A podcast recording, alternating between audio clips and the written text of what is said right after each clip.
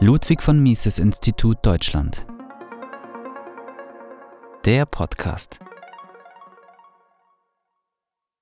Die moderne Version von J.R.R. Tolkiens Ein Ring, sie alle zu knechten.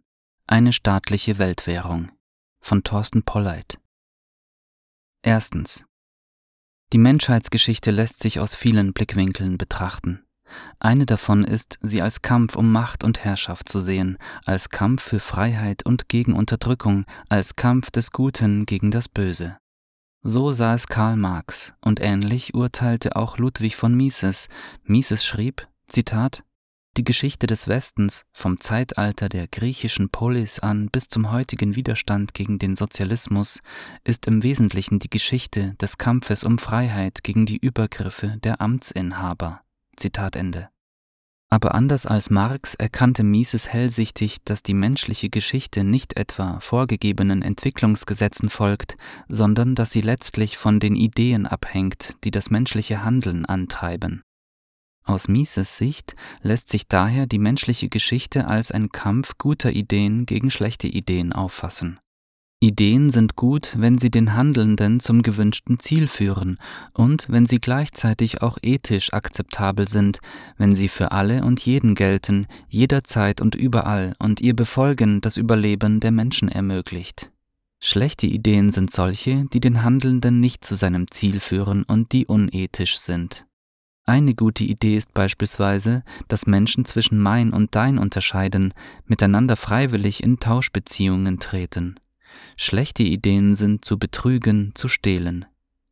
Ganz besonders schlechte Ideen sind böse Ideen, Ideen, durch die derjenige, der sie verbreitet, anderen bewusst schadet. Böse Ideen sind zum Beispiel dazu anzuleiten, Körperverletzung, Mord, Tyrannei zur Erreichung seiner Ziele einzusetzen. Zweitens. Dem epischen Kampf zwischen Gut und Böse hat J.R.R. Tolkien in Der Herr der Ringe ein literarisches Monument errichtet. Sein Fantasy-Roman, 1953/54 veröffentlicht, wurde ein Welterfolg, nicht zuletzt durch die Kinofilm-Trilogie, die von 2001 bis 2003 ausgestrahlt wurde. Um was geht es in Der Herr der Ringe? Im ersten Zeitalter ließ der tiefböse Sauron, der Dämon, der abscheuliche Schrecken, der Nekromant, von den Elbenschmieden Ringe der Macht herstellen. Drei Ringe den Elbenkönigen hoch im Licht, sieben den Zwergenherrschern in ihren Hallen aus Stein, den Sterblichen, ewig dem Tode verfallen, neun. Einer dem dunklen Herrn auf dunklem Thron im Lande Mordor, wo die Schatten drohen. Ein Ring, sie zu knechten, sie alle zu finden, ins Dunkel zu treiben und ewig zu binden, im Lande Mordor, wo die Schatten drohen. Sauron aber schmiedet heimlich einen zusätzlichen Ring, in den er alle seine Dunkelheit und Grausamkeit hineingibt und der alle Ringe beherrscht. Steckt Sauron sich den Meisterring an, kann er die Gedanken aller lesen, die einen der anderen Ringe tragen und ihre Geschicke lenken. Die Elben erkennen den dunklen Plan und verstecken ihre drei Ringe. Die sieben Ringe der Zwerge verfehlen ebenfalls ihr Ziel, ihre Träger zu unterwerfen. Aber die neun Ringe der Menschen zeigen Wirkung. Sauron versklavt neun menschliche Könige, die ihm fortan dienen. Dann jedoch im dritten Zeitalter in der Schlacht vor dem Schicksalsberg trennt Isildur, ältester Sohn des Königs Elendils, Sauron mit einem Schwertschlag den Ringfinger ab. Sauron ist besiegt, kann aber fortbestehen, wenn auch nur ohne körperliche Gestalt. Nun hält Isildur den Ring der Macht, doch der Ring ergreift Besitz von ihm. Isildur, als er die Gelegenheit dazu hat, vernichtet den Meisterring nicht, und das kostet ihm das Leben. Mit Isildurs Tod versinkt der Ring für 2500 Jahre auf dem Grund eines Flusslaufs. Dann wird er gefunden, und der, der ihn erhält, wird sogleich von ihm beherrscht. Der Meisterring bleibt für über 400 Jahre bei seinem Finder Smeargol verborgen vor aller Welt. Währenddessen wieder erstarkt Saurons Macht und er will den einen Ring der Macht zurückhaben. Der Ring lässt sich finden. Er gelangt für 60 Jahre in die Hände des Hobbits Bilbo Baggins, einem freundlichen, gutmeinenden Wesen, den die Macht des Ringes nicht verführt. Jahre später findet der Zauberer Gandalf der Graue heraus, dass Saurons Wiederaufstieg begonnen hat, und er weiß um die böse Macht des einen Ringes, der sich im Besitz von Bilbo Baggins befindet. Gandalf weiß, dass es nur einen Weg gibt, das Böse zu besiegen. Der Ring muss zerstört werden, und zwar dort, wo er herstammt, er muss in der Lava im Inneren des Schicksalsberges in Mordor versenkt werden. Bilbo Baggins Neffe, Frodo Baggins, fällt die Aufgabe zu, den Ring zu vernichten. Dazu begeben er und seine Gefährten, insgesamt vier Hobbits, zwei Menschen, ein Zwerg und ein Elb, sich auf eine gefährliche Reise. Sie bestehen alle Widrigkeiten, Kämpfe und Schlachten gegen die dunklen Mächte, und zuletzt gelingt das, was unmöglich erschien, den einen Ring in der Glut des Schicksalsberges zu zerstören. Das Gute siegt, das Böse geht unter. Drittens. Der Ring in Tolkiens Herr der Ringe ist nicht nur ein Stück geschmiedetes Gold, er verkörpert und gehorcht Saurons Bösartigkeit.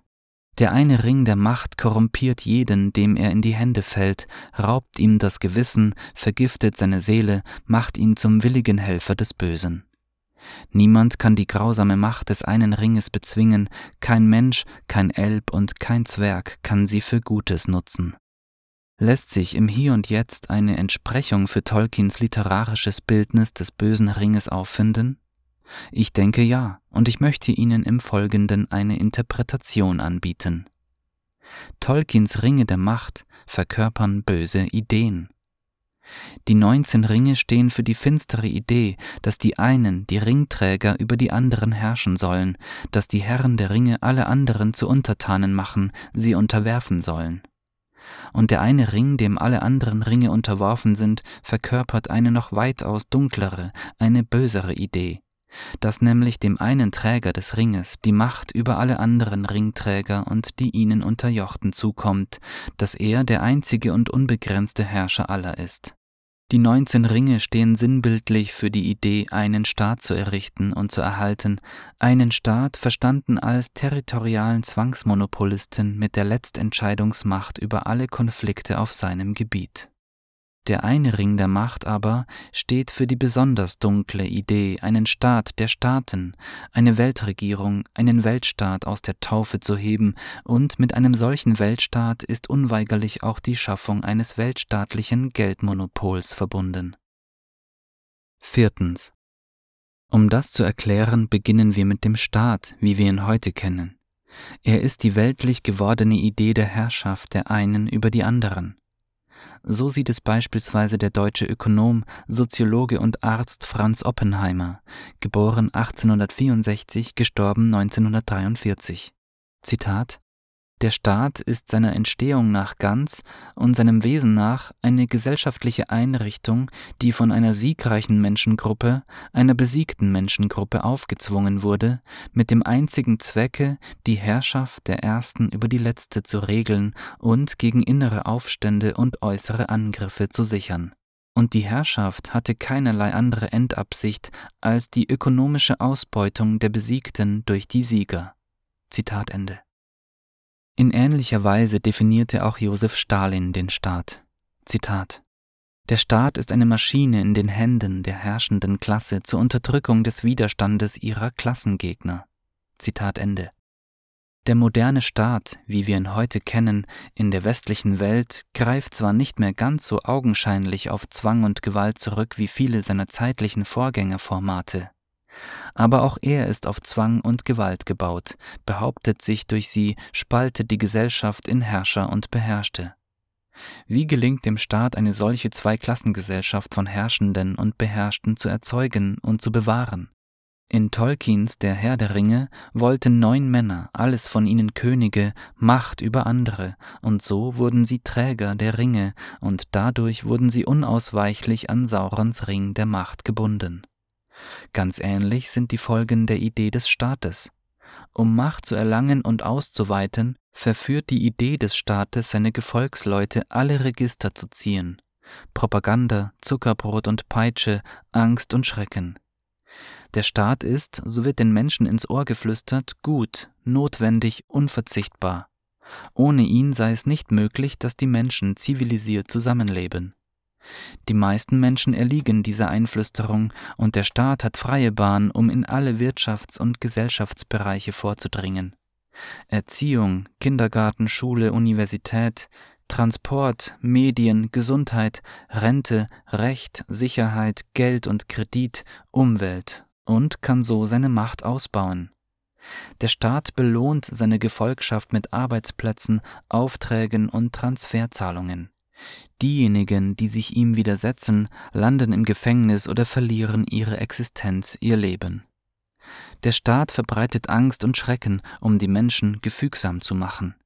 Denn Menschen, die sich fürchten, lassen sich kontrollieren, vor allem wenn man sie in den Glauben versetzt hat, er, der Staat, werde sie beschützen. Seine aktuellen Angstmacher sind Mutmaßungen, die Klimaveränderungen und den Verlauf von Krankheitswellen betreffen. Der Staat weiß sie geschickt für sein Allmachtstreben zu nutzen, er zerstört die Wirtschaft, kassiert bürgerliche und unternehmerische Freiheiten. Von größter Bedeutung ist es für den Staat, den Kampf der Ideen für sich zu entscheiden, die Deutungshoheit darüber zu erlangen, was gute Ideen und was schlechte Ideen sind. Die Aufgabe, die breite Öffentlichkeit für den Staat einzunehmen, fällt traditionellerweise den sogenannten Intellektuellen zu, also Personen, deren Meinung weithin Gehör finden. Dazu zählen zum Beispiel Lehrer, Universitätsprofessoren, Forscher, Schauspieler, Komödianten, Musiker, Literaten und andere. Der Staat verhilft ihnen auf unterschiedlichsten Wegen zu Einkommen, Einfluss, Prestige und Status, die sie ohne ihn nicht erzielen würden. Als Dank dafür verbreiten die Intellektuellen die Botschaft, der Staat sei gut und richtig und unverzichtbar. Sicherlich nicht alle, doch immerhin eine kritische Zahl von Intellektuellen ist fasziniert von den Ringen der Macht. Diese Intellektuellen wollen, bewusst oder unbewusst, ihre Mitmenschen für die Ringe der Macht begeistern, dabei helfen, sie den Ringträgern zu unterwerfen. Fünftens. Wer meint, der Staat, wie wir ihn heute kennen, sei akzeptabel, eine vertretbare Lösung, solange er gewisse Machtgrenzen nicht überschreitet, man also Sorge trägt, dass er nicht ausufert, unterliegt einem schwerwiegenden Irrtum. Wie der eine Ring der Macht zu seinem Herr und Meister zurückfinden will, so strebt auch ein anfänglich begrenzter Staat unweigerlich seinem logischen Endpunkt zu, der Allmacht. Der Staat, wie wir ihn heute kennen, drängt nach innen wie nach außen nach Ausdehnung. George Orwell schrieb, The object of power is power. Hans Hermann Hoppe formuliert diese Einsicht so, jeder Minimalstaat trägt die Tendenz in sich, ein Maximalstaat zu werden. Nach innen weitet sich der Staat durch steigende Besteuerung, durch alle Arten von Eingriffen in das Wirtschafts- und Gesellschaftsleben, durch immer mehr Geh- und Verbote, Gesetze, Regulierungen, Besteuerung aus. Nach außen wird vor allem der in wirtschaftlich-militärischer Hinsicht stärkste Staat seine Einflusssphäre zu erweitern suchen. In der primitivsten Form erfolgt das durch aggressive Eroberungsfeldzüge, in ausgefeilter Form durch politisch-ideologische Dominanz. In den letzten Jahrzehnten hat letztere in der westlichen Welt die Form des demokratischen Sozialismus angenommen. Salopp gesagt läuft der demokratische Sozialismus darauf hinaus, dass das erlaubt und gemacht wird, was die Mehrheit sich wünscht. Unter dem demokratischen Sozialismus streben die Menschen nicht mehr nach Freiheit von Herrschaft, sondern nach Beteiligung an der Herrschaft. Nicht Abwehr und Zurückdrängen des Staates, wie wir ihn heute kennen, sind die Folge, sondern Arrangieren und Kooperieren mit ihm. Alle Staaten ziehen mittlerweile an einem Strang. Was sie eint, ist die Abscheu vor Systemwettbewerb, denn er setzt der staatlichen Machtausdehnung unerwünschte Grenzen. Deshalb bilden insbesondere größere Staaten ein Kartell und kleinere, weniger mächtige Staaten werden in das Kartell hineinkomplimentiert und bei Weigerung erleiden sie politische und wirtschaftliche Nachteile. Doch die Kartellbildung der Staaten ist nur ein Zwischenschritt. Der logische Endpunkt, auf den der demokratische Sozialismus hinstrebt, ist die Schaffung einer zentralen Machtinstanz, einer Weltregierung, eines Weltstaates. In Tolkiens Werk verkörpert der Ring der Macht genau diese finstere böse Idee, die Allmacht über die Menschheit zu gewinnen. Um zum Ziel zu gelangen, erweist sich die Demokratie, wie sie heute verstanden wird, als ein idealer Wegbereiter für die demokratischen Sozialisten, und deshalb wird sie von ihnen auch in höchsten Tönen gepriesen. Denn es ist ein ehernes Gesetz, dass Demokratien früher oder später zu Oligarchien werden, so der deutsch-italienische Soziologe Robert Michels, geboren 1876, gestorben 1936. In Demokratien bilden sich, so Michels, Parteien heraus. Parteien sind Organisationen, die hierarchisch geführt werden. Dabei setzen sich die machthungrigsten, die verschlagensten durch. Sie steigen zur Parteielite auf. Und die Parteieliten können sich vom Willen der Parteimitglieder lösen und eigene Ziele verfolgen. Sie koalieren beispielsweise mit den Eliten anderer Parteien, bilden Kartelle. Es kommt zu einer Oligarchisierung der Demokratie, in der letztlich die Gewählten, die Parteieliten bzw. das Kartell der Parteieliten die Politik bestimmen. Nicht die Abstimmenden haben das Sagen, sondern die Gewählten. Die Oligarchisierung der Demokratie erfasst nicht nur einzelne Staaten, sie zeigt sich auch zwischen ihnen. Regierungsparteien aus unterschiedlichen Staaten verbinden sich miteinander, vor allem durch Schaffung supranationaler Institutionen. Der demokratische Sozialismus wächst sich zu einem, wie ich es bezeichne, politischen Globalismus aus, der Idee, dass die Menschen ihre Geschicke nicht selbstbestimmt in einem System der freien Märkte gestalten dürfen, sondern dass sie von zentraler Stelle gelenkt werden sollen. Die Ringe der Macht leisten ganze Arbeit. Sie treiben ihre Träger, Politiker, Bürokraten, Hofintellektuelle, Vertreter von Big Banking, Big Business, Big Pharma und Big Tech an, sich über den Rest der Menschheit zu erheben, denn sie sind es, die nach der Macht der Ringe greifen und ihr unterliegen ob es um die Bekämpfung von Finanz- und Wirtschaftskrisen, Klimawandel oder Viruserkrankungen geht, die Ringe der Macht sorgen dafür, dass supranationale, staatlich orchestrierte Lösungen propagiert werden, Zentralisierung über Dezentralisierung gestellt wird. Ganz ungeniert wird mittlerweile an der weltweiten großen Transformation, dem großen Neustart gearbeitet. Landesgrenzen werden in Frage gestellt, das Eigentum relativiert oder als verzichtbar erklärt, sogar eine Verschmelzung der physischen, digitalen und biologischen Identität des Menschen, ein Transhumanismus, wird zum Ziel erklärt. Wie jede Form des Kollektivismus Sozialismus, so setzt auch das Programm des politischen Globalismus auf den Staat, auf seinen Zwang, seine Gewalt. Die politischen Globalisten wollen bestimmen, was alle anderen tun dürfen und was nicht, möglichst gestützt durch einen breiten Konsens, den sie herzustellen versuchen, indem sie kollektivistische, sozialistische Ideen verbreiten und Kritik daran zurückdrängen oder mundtot machen. Doch wie lässt sich dieser politische Globalismus vorantreiben in einer Zeit, in der es noch Nationalstaaten gibt, die die Menschen durch Sprache, Kultur, Werte und Religion trennen? Wie lassen sich da die Weltherrschaftsidee, die Idee eines Weltstaates in die Tat umsetzen, wie es die politischen Globalisten anstreben? Tolkiens Der Herr der Ringe hilft uns, die Frage zu beantworten.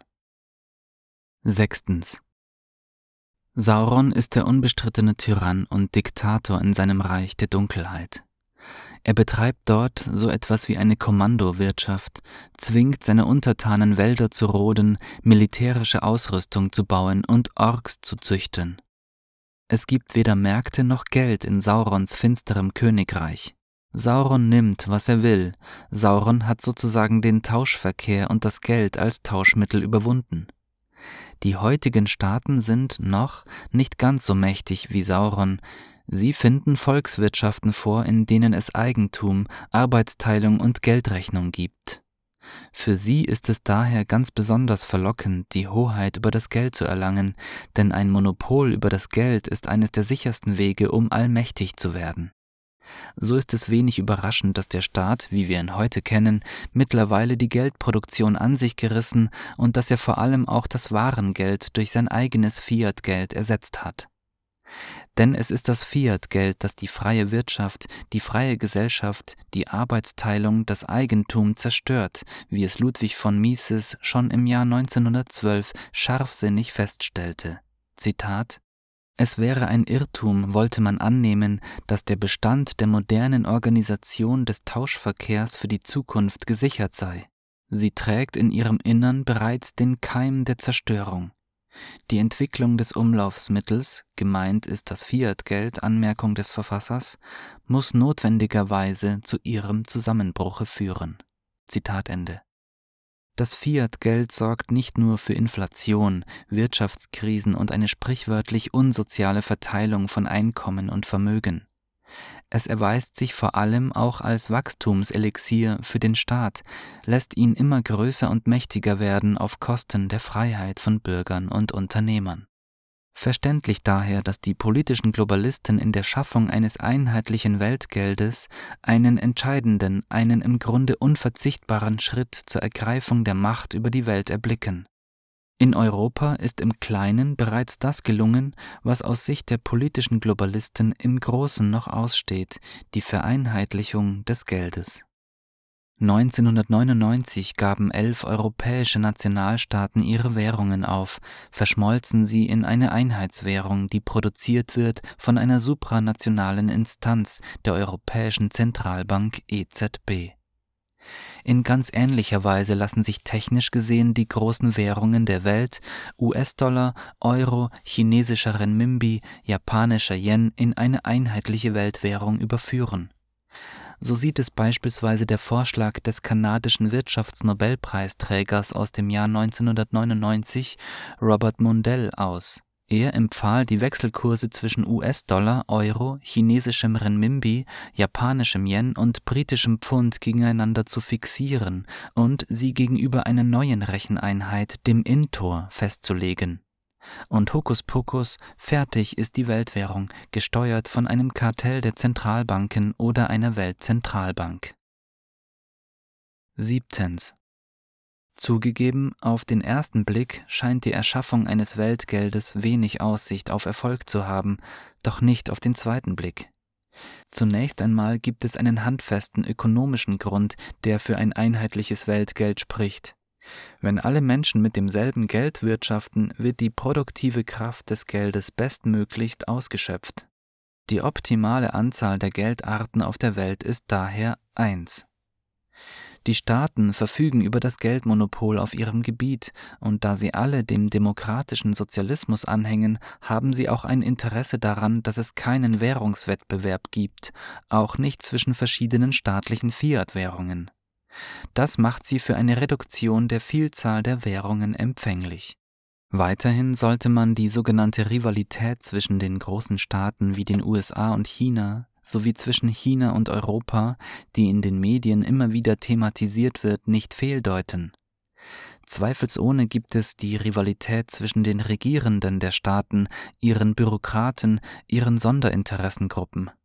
Sie alle wollen ihre in ihrem Territorium errungene Machtstellung nicht hergeben, wollen noch mächtiger werden. Doch diese Rivalität ist in den oligarchisierten Demokratien des Westens bereits stark abgeschwächt, beziehungsweise es gibt hier große Anreize für die Partei- und Regierungsoligarchen, grenzüberschreitend miteinander zu kooperieren. Im Grunde läuft der Westen mit seinem demokratischen Sozialismus seit Jahr und Tag auf ein kommunistisches Regime zu. Man könnte auch sagen, die Chinarisierung der westlichen Welt ist in vollem Gange. Der Umgang der westlichen Welt mit dem Coronavirus, Lockdowns, Entzug von Grund- und Freiheitsrechten, der Plan für einen digitalen Impfpass etc. zeigt unmissverständlich, wohin die Reise geht zum selbstermächtigten Staat, der de facto der Kontrolle durch die Wähler entzogen ist, so wie es seit jeher in China der Fall ist. So gesehen ist es nicht eine Frage des Ob, sondern des Wann, bis die westliche Welt mit dem kommunistischen China nicht nur in der Gesundheitsfrage, sondern auch in der Währungsfrage gemeinsame Sache macht. Es ist wohl kein Zufall, dass China darauf gedrängt hat, dass der chinesische Renminbi in die Sonderziehungsrechte des Internationalen Währungsfonds IWF aufgenommen wird, und das ist bereits im November 2015 vom IWF beschlossen worden. Achtens. Um die Allmachtsfantasien des modernen Staates in die Tat umzusetzen, arbeiten ihre Zentralbanken an der Ausgabe von digitalem Zentralbankgeld, das sich vermutlich als ein Katalysator erweisen wird für die Schaffung eines Weltgeldes. Mit der Ausgabe von digitalem Zentralbankgeld wird nicht nur das Ende des Bargeldes und damit anonymer Zahlungsmöglichkeiten für Bürger und Unternehmer eingeläutet, der Staat weiß dann nicht nur, wer was wann, wo und wofür bezahlt, er kann auch den Zugang zu den Konten bestimmen, wer ihn bekommt und wer nicht. China macht es vor mit dem Social Credit Score. Systemkonformes Verhalten wird belohnt, systeminkonformes Verhalten bestraft. Digitales Zentralbankgeld ist daher besonders effektiv, um unerwünschte politische Opposition zu ersticken. Digitales Zentralbankgeld wird aber nicht nur das Bargeld weiter zurückdrängen, es wird auch dem Geschäftsbankengeld Konkurrenz machen. Denn warum soll man sein Geld bei Banken halten, die einem Zahlungsausfallrisiko unterliegen, wenn man es auch sicher bei der Zentralbank, die niemals pleite geht, verwahren kann? Ist das Geschäftsbankengeld erst einmal eins zu eins in digitales Zentralbankgeld eintauschbar und darauf läuft es hinaus, ist das Geldsystem de facto voll verstaatlicht. Die Zentralbank überträgt dadurch nämlich endgültig ihre unbeschränkte Zahlungsfähigkeit auf die Geschäftsbanken. Kreditrisiken werden sprichwörtlich verstaatlicht. Das beraubt die Finanzmärkte vollends ihrer Funktion, die Kapitalkosten bestimmen zu können, und die staatliche Planbewirtschaftung des Kapitals wird Realität. So etwas wie eine Befehls- und Lenkungswirtschaft, wie sie im nationalsozialistischen Deutschland in den 1930er Jahren entsteht. Der Staat belässt zwar formal das Eigentum an den Produktionsmitteln, aber durch Geh- und Verbote, Auflagen, Gesetze und Steuern bestimmt er maßgeblich, wer was, wann, unter welchen Bedingungen produzieren und wer was, wann und wie viel konsumieren darf. In einem solchen Regime ist es denkbar, dass sich auch die Form der Geldproduktion ändert. Weg von der Geldschaffung durch Kreditvergabe hin zur Ausgabe von Helikoptergeld. Das heißt, die Zentralbank bzw. die Politik bestimmt, wer wann wie viel neues Geld bekommt. Nicht mehr der wirtschaftliche Erfolg spiegelt sich im Kontostand der Akteure wider, sondern die Verteilungswillkür der Politik. Spätestens dann ist man in der Vorhölle des Sozialismus angelangt. Die Aussicht vom Staat und seiner Zentralbank mit neuem Geld versorgt zu werden, also eine Art leistungsloses Grundeinkommen zu erhalten, wird vermutlich dem Staat Heerscharen von Menschen in die Arme treiben, ihren Widerstand gegen sein Ausufern zum Erliegen bringen. Dann ist es ein leichtes, die nationalen digitalen Zentralbankgelder zu einem einheitlichen Weltgeld zusammenzuschmieden. Neuntens. Doch werden die Menschen das mitmachen. Systemtreue Ökonomen werden der Öffentlichkeit die Vorzüge erklären, wenn man die weltweite Geldpolitik vereinheitlicht, wenn man die Wechselkurse zwischen den nationalen Währungen festzurrt und wenn man eine supranationale Reservewährung mit dem Namen Intor oder Global schafft, die vom Kartell der Zentralbanken und letztlich einer Weltzentralbank gesteuert wird. Die Geldkreatur, die dadurch entsteht, wird selbstverständlich ein Welt-Fiat-Geld sein, kein Weltwarengeld.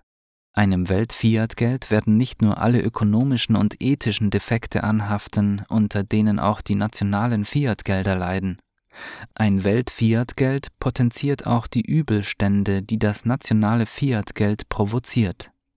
Dem Missbrauch mit der Inflation ist Tür und Tor geöffnet, schließlich kann niemand mehr auf eine andere Währung ausweichen.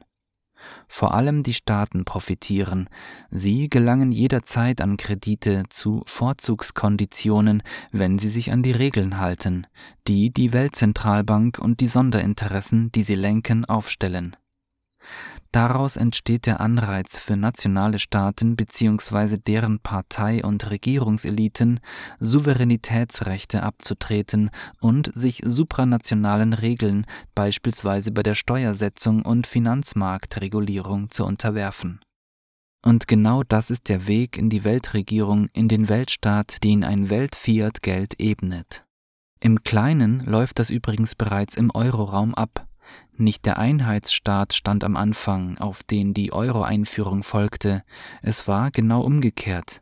Erst kam der Euro, der den Euro-Superstaat durchsetzen sollte. Gerade die Ausgabe von digitalem Zentralbankgeld dürfte ein entscheidender Schritt sein, um eine düstere Dystopie aus der Taufe zu heben, den allmächtigen Weltstaat mit seiner eigenen Fiat-Währung. Die Idee eines Welt-Fiat-Geldes, auf die der eine Ring, der Ring der Ringe, unbarmherzig drängt, führt in den Totalitarismus, der die Kontroll- und Beherrschungsmöglichkeiten, die Josef Stalin, Adolf Hitler, Mao Zedong, Pol Pot und andere Menschenschinder hatten, in den Schatten stellen wird. Zehntens. In Tolkiens Herr der Ringe wird das Böse besiegt. Die Geschichte hat also ein Happy End. Ganz so einfach wird es in unserer Welt leider wohl nicht werden. Die Ideen, einen Staat, wie wir ihn heute kennen, zu haben, zu dulden, mit ihm zu kooperieren, dem Staat die Hoheit über das Geld zu geben, sein Fiat-Geld zu akzeptieren, sind mittlerweile tief verankert in den Köpfen der meisten Menschen. Lassen sich diese aus der Welt schaffen, wie es den Gefährten gelungen ist, den einen Ring zu zerstören? Die Widrigkeiten sind groß, man könnte pessimistisch werden. Denn woher sollen die Kräfte kommen, die die Menschen aufklären über das Übel, das die Idee des Staates, wie wir ihn heute kennen, der Menschheit bringt? Wenn in Kindergarten, Schule und Universität, die sich weitestgehend in der Hand des Staates befinden, die Lehren des Kollektivismus, Sozialismus, Marxismus systematisch in die Köpfe der Menschen befördert werden wenn die Lehren der Freiheit, des freien Marktes und der freien Gesellschaft, des Kapitalismus kaum mehr oder gar nicht mehr vermittelt werden?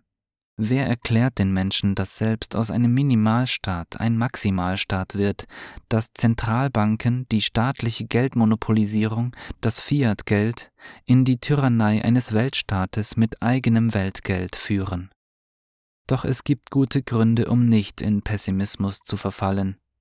Diejenigen, die an Jesus Christus glauben, können darauf hoffen, dass Gott uns nicht im Stich lässt. Auch wenn sie die Lösung nicht sehen, so können sie Gott vertrauen. Auch in der dunkelsten Nacht kommt von irgendwoher ein helles Licht. Oder man erinnere sich an die Phase der Aufklärung im 18. Jahrhundert.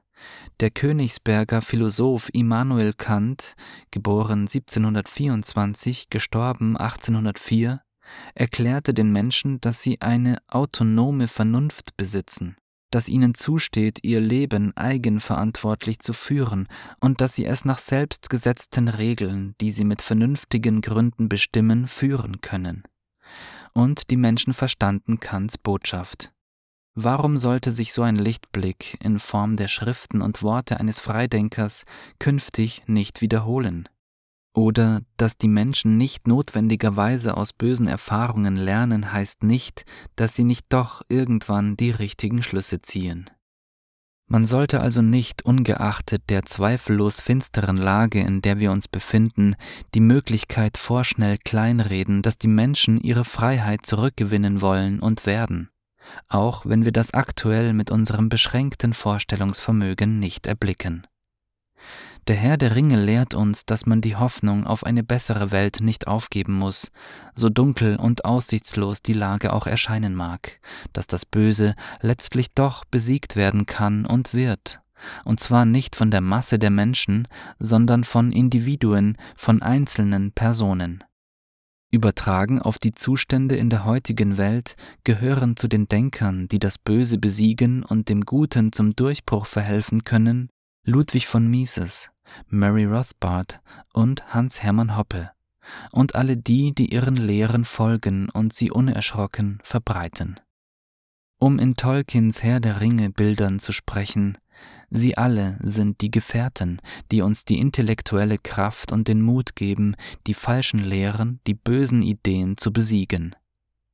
Ich weiß nicht, ob Ludwig von Mises Tolkiens Der Herr der Ringe kannte, aber Mises wusste sehr wohl um den Kampf zwischen Gut und Böse, der die Menschheitsgeschichte begleitet.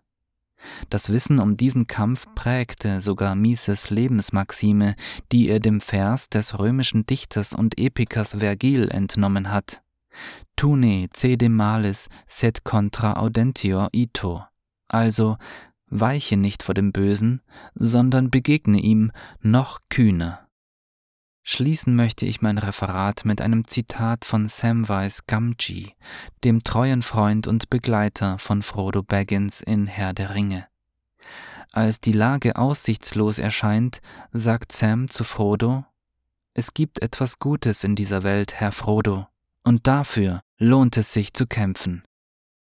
Wenn wir für das Gute in dieser Welt kämpfen wollen, wissen wir, was wir tun müssen, für Eigentum und Freiheit kämpfen und gegen die Dunkelheit, die der Staat, wie wir ihn heute kennen, über uns bringen will, vor allem auch mit seinem Geld. Ich bedanke mich für die Aufmerksamkeit. Das war der Ludwig von Mises Institut Deutschland Podcast. Mehr Informationen auf mises.de.org.